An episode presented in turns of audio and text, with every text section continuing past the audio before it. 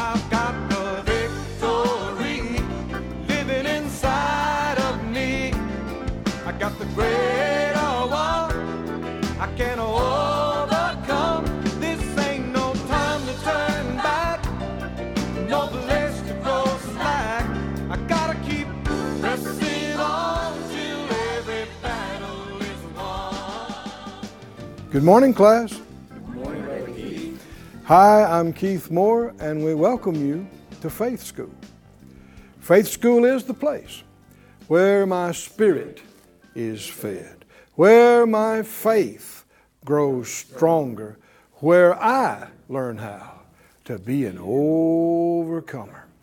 And it is possible to overcome whatever has been bugging you or trying to hinder you or hold you back. Nothing's bigger than God. And as a believer, He's in you. Get your Bible, get something to make a note with. Come on into the classroom with us. Let's release faith today for answers. Father, all of us agree together as touching this, asking for the utterance, the anointing, the grace, the help, the strength, the answers. Uh, you know exactly what we need most right now. We ask for that. Manna from heaven. In Jesus' name, amen. Thank you, Lord. Uh, turn with me, if you would, to uh, Hebrews, the third chapter. For weeks now, we have been on this topic of overcoming unbelief. And our uh, main texts are here in Hebrews 3 and also 1 Corinthians 10. And we saw that uh, verse 12, Hebrews 3:12 says, "Take heed, brethren." So he's talking to fellow believers, lest there be in any of you an evil heart of unbelief in departing from the living God. And he's talking about that first generation of Israelites that God brought out of Egyptian bondage. And he, in verse uh, 18, he said, we, he, he swore that they should not enter into his rest, those that believed not. Verse 19, so we see that they could not enter in because of unbelief. What kept them out? Unbelief. Unbelief. Not God, not even their enemies. It was the, their self that kept them out. It was their own unbelief. In 1 Corinthians 10, if you'd turn there, 1 Corinthians 10, he had described how that uh, just like they were all brought out under the cloud and, and the fire and, and through the Red Sea and drank of uh, the water that came out of the rock, he said that rock was Christ. And he was showing that all those things that happened to them are examples for us. And that's what he says in verse 11. This is the, the Living Bible, 1 Corinthians 10 11. All these things happened to them as examples, object lessons to us, to warn us against doing the same things. Uh, the Message Bible says these are all warning markers written down so that we don't repeat their mistakes. And so we've set out on a quest to uh, understand what happened with them and benefit, like the scripture tells us to, in identifying unbelief that robs, robbed them and robs people today and eliminating this from our lives. There are 10 uh, distinct episodes that he's referring to here in, in their journeys where the Israelites uh, yielded to unbelief instead of trusting God. Uh, go back to Exodus 14, if you would. We, we saw the first one was at the Red Sea. And when they got to the Red Sea and, and they saw Pharaoh and the Egyptian army had decided to come after them and kill them, destroy them, recapture them, enslave them again, they panicked and they blamed uh, Moses and they said, Is it because there weren't any graves in Egypt that you took us out here to die? And there was, they talked death, they talked destruction, they were unthankful. All of these things show unbelief.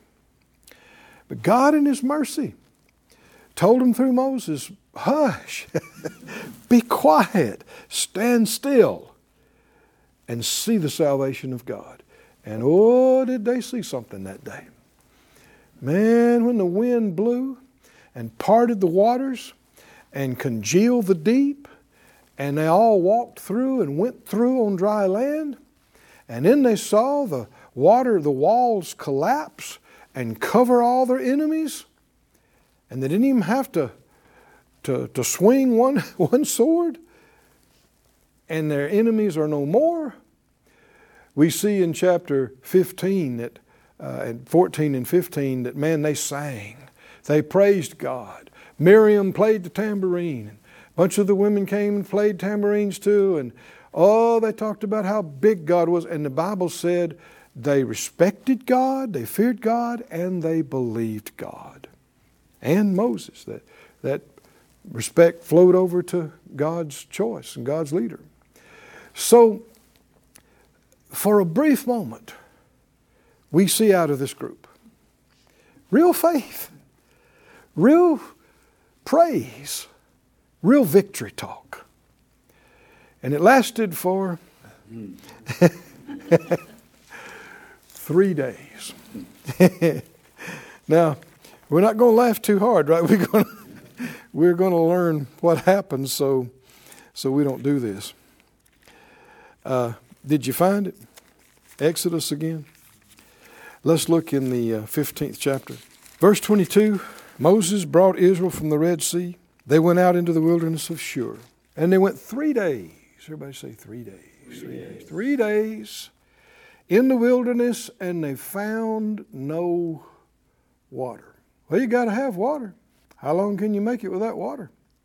You, your body, your spouse, your kids, all your cows, sheep, goats, camels, donkeys, they need a lot of water just to keep this bunch moving. And they went three days, no water the first day, none in sight. Second day, none in sight. Third day, none in sight. And then they saw a little place where there was some water. Woo! looked good. But when they came to it and tried it, you couldn't drink it. It was so bitter and so bad, you could not drink the water. And, and after that, the place began, it was known as bitter, bitterness, because of the bitter water. In verse 24, the people murmured against Moses. Everybody say, big mistake. Big, big mistake. Big mistake. Have you noticed that in this world we live in is a continual blaming? Huh? They did it. They didn't. They didn't help me. It was because of this. It was because of this group. It was because of that group. And if you won't take responsibility for your own life, for your own choices, for your own faith or doubt, you will not be successful. You will not reach and accomplish God's plan for your life. Because it's not all up to God. You can't leave up to Him what He left up to us. And it's not all oh, my the responsibility for my life is not left up to you, nor yours to me. If you grew up in a home where everybody's blaming each other, been around schools. You know, you heard university professors about all they did was blame this group or blame that group or blame this or blame that. And you've been ingrained with that. I'm telling you, if you want to have a happy life, if you want to succeed and get free, if you want to experience what God has for you, and how many believe, the class believe that this promised land is a type of what God has for all us believers in the new covenant? Well, we don't have a worse covenant than theirs. It's a better covenant, it's a greater covenant. But they did this over and over and over, over and over. I'm not exaggerating, there's that many overs what? Moses. You let us out here We told you to leave us alone. It's that Moses. It's that Aaron. And you'll find this to be, this happens often. People actually are mad at God, but they, they don't know his address. they can't bombard his door. So the next closest thing is his representative. Huh? Which in this case was Moses. So Moses caught it. I mean, if you, if you start reading here and you read on through the next couple, two or three books, he caught it, man. In fact, it was so much bombardment and pressure and blaming and accusations against him and Aaron and, and Joshua and them that um, he, it, it wore on him until uh, he got off himself for a bit and mad and upset. And that's when, if you remember, he hit the rock instead of doing what God told him to do it. So, cause, because it just went on for year after year. That would get old, right? and, and the thing is, all Moses has done is help facilitate and lead, at the direction of God by every step miracles that previous generations of their fathers could only ever dream about. They are actually free and on their way to the promised land. But at every juncture, instead of being thankful, instead of showing respect, instead of showing some faith, they started griping. That's that word murmur here. Murmuring. Now, the word murmuring, it's an interesting word in, in the Old Testament. Very, very interesting. No, look at that scripture again, verse 24. It said the people did what? Murmured against Moses, and one of the examples of is a question What shall we drink? Now, this is not just an inquiry for information's sake. this is pressure. Can you see this? Pressure. What are we going to drink? Because it was part of the murmuring. The murmuring. Listen to the definition for this word, murmur. When I first saw it, I thought, huh? That's the definition of the word. The word murmur literally means to stop, to stay, to remain even permanently. See, you're doing the same thing I did. I'm like, huh? and as, a, as an inference and implication, then it means to complain. But it literally means to remain. And then I saw it when I heard that the words rhymed. I thought, if you complain, you'll remain. What do you mean? If you gripe about it, you're not getting out of it. You will stay in it. You will remain in it. And this, this kept going. We're going to see just a few verses past this. They did it again. They murmured against Moses and Aaron. Have you, have you read this enough to realize this happens over and over again? They said they murmured against Moses. They murmured against Aaron. They murmured, they murmured, they murmured. They grumbled, they griped, they blamed, they complained. And did you know what happened to them?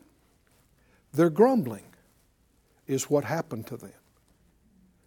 In Numbers 14, eventually, when, when they said it again for I don't know how many if time, and they said, You know, wished we'd have died over here, or we could have died over there, but you brought us out here to kill us all in the wilderness. And finally, the, the Lord said, That's it. That's what you're going to have is what? You're murmuring. What you have been griping and complaining about is what's going to happen to you. Now, that also sounds like your fears will come on you, right? This, these are spiritual laws. These principles work all the time, whether folks believe in them or not. And it shows how serious murmuring and complaining is. You know, uh, a lot of times if you talk about complaining, people kind of laugh and go, Yeah, you know, I guess we all complain too much. Um, it, it's a bit more serious than that. Hold your place here. Go back to 1 Corinthians 10. This is one of the main parts that he emphasized. 1 Corinthians 10, he said, verse 5 With many of them God was not well pleased, for they were overthrown in the wilderness. And these things are our examples. And then he starts down a list. Don't be idolaters. That, that's one of the things that got them destroyed. Don't commit fornication like they did. They went crazy with that stuff. Don't tempt Christ like some of them tempted, were destroyed the serpents. Verse 10 Don't murmur. Boy, murmur, murmuring's in some bad company. Isn't it? Idolatry? Tempting Christ? Is it really on that level, on that scale? A lot of folks don't think so. Why don't murmur? Keep reading the verse. Verse 10. Neither murmur ye as some of them murmured and were destroyed of the destroyer. What's murmuring got to do with being destroyed? Surely there's not a connection of complaining and being destroyed. That's too serious, right? Or is it Bible? Is it Scripture? Did these folks we're reading about now, did they wind up missing God, missing His plan, and being destroyed out there in the wilderness? Did they? Who said they were going to die in the wilderness? God never told them they were going to die in the wilderness. He never threatened them. He never said that was an alternative plan. He never said that was His will. He said in Numbers 14, finally, after years of dealing with these guys, He said, Okay, what you said is going to happen with you. In other words, your complaining will become reality. Well, can you see now why the word literally means to remain? Complaining keeps you stuck in the stuff you're complaining about because it's an identification with it and you wind up prophesying about it. And your words, by your words, you'll be justified. By your words, you'll be condemned. Our words matter. And especially the things that we feel so strongly about and we keep saying day after day and week in and week out. And sadly, many people, all they do night and day, is gripe about something. I don't have this.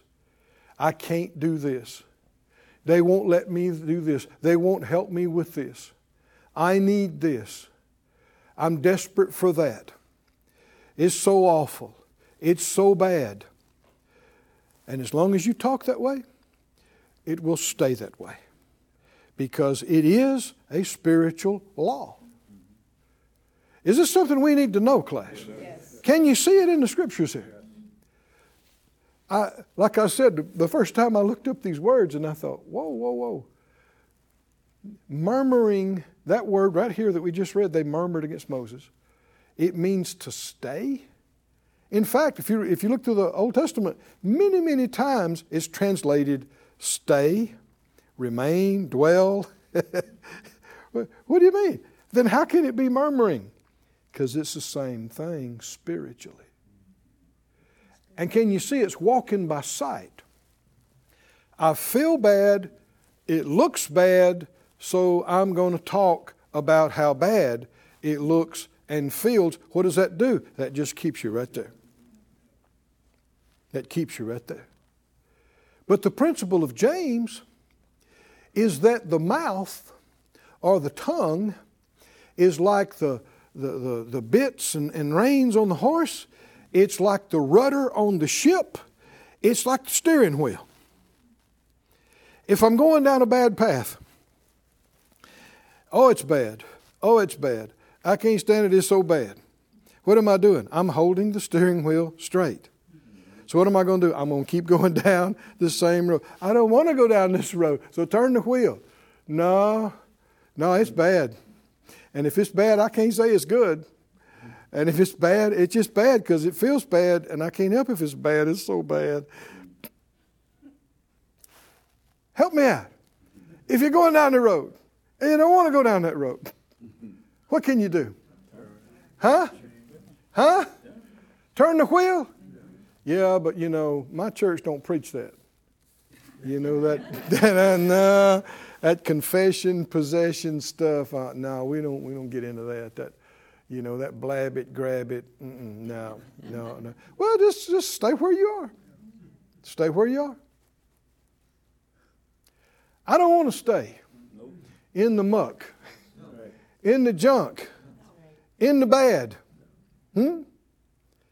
To, to murmur, to grumble, to complain is just reiterating and establishing the bad.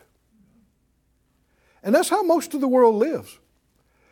If you get a hold of this, child of God, faith class student, faith school student, if you get a hold of this and you stop griping and complaining, and instead of talking how you look and feel, you start using your words to create. And instead of talking about how bad it is, you start saying what you want it to be and what God has called it to be you will start standing out like the proverbial sore thumb because that's not how the world talks. And people will think, well, what, what is going on with them? Oh, yeah, they got in with that faith school bunch. But things will start turning around for you things will begin to happen that haven't happened in 20 years or ever. Things will begin. Why? Because you're turning the steering wheel. Oh, come on, can you see it? Yes. You're turning the steering wheel. And if I keep turning the steering wheel, what's going to happen? I'm going to come out of Badville. I'm going to leave Sorry Town. Come on, y'all with me? I'm going to leave Murmurville. But this requires discipline discipline because you will be tempted to gripe. You will be tempted to talk negatively. You'll be tempted, all, any of us, all of us, you'll be tempted. We live in a world where there's a lot of stuff wrong. And you'll be tempted, especially when you get tired, you'll be tempted to, because of how you feel, or you're, tired of dealing with the same thing, or, and, and, and, something hasn't happened as quickly as you wanted it to, and, and you're, you'll be so tempted. Sometimes you'll have to go, I'm so, hmm, hmm, hmm, hmm, hmm. I'm so convinced that God is a good God and He's faithful. Come, you see what I'm talking about? You, you'll have to get a hold of yourself at times. And sometimes you'll have already got into it and somebody asked you how it was going. You say, well, you know, not too good. And, and you're already halfway into the big story and you go, what am I doing? Do I want to stay here? Do I want to stay? Remain in this mess? Then I cannot complain if I don't want to remain. Can y'all see this class? I, I can't do it if I want to get out. If I want to get out. They were doing good at the victory of the Red Sea. And who knows, maybe the first day of the three day trip, they still sang a little bit. But next day, it wasn't as much singing. No water, no singing. and by the third day, everybody's thirsty. Mama's thirsty. Horse is thirsty. Everybody's thirsty. And they found no water. They lost their joy. They lost their peace. They lost their song. They lost their gratitude. They lost their faith. And just started belly aching and blaming. And what are we going to drink? And when are you going to lead us to the right place? And where are we going to get any water? And, and, and you see the very next phrase, they, they, they, were back into this like they were with the Red Sea. We're all going to die out here. We're all going to die out here in the wilderness. And sadly, that's exactly what happened to them. Against, contrary to God's will. Somebody said out loud, Not me. Not me. By the grace of God. I refuse to complain. And as far as troubles, I refuse to remain. I will hold to my faith and trust my God. Praise God. That's it again for today, for this week. Come back with us next time for more faith in Faith School. Well, I sure enjoyed being with you in Faith School again this week. I believe we're making good progress. Uh, at the end of the week, I always like to pray and speak over our partners. Uh, thank you so much for everybody that's helping us to send this around the world. Uh, we heard about complaining. Let's not talk about what we don't have or what we can't do. That includes with our finances. The Bible said we've been blessed with all spiritual blessings in heavenly places. We've been given all things to pertain that pertains to life and godliness.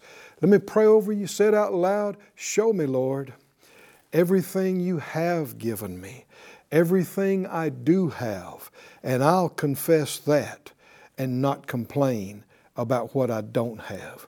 Lord, I speak increase and blessing over all of our partners and everybody that's praying for us, believing with us, sowing into this. Cause abundant harvest to come back into their lives quickly, easily, abundantly to your glory in Jesus' name.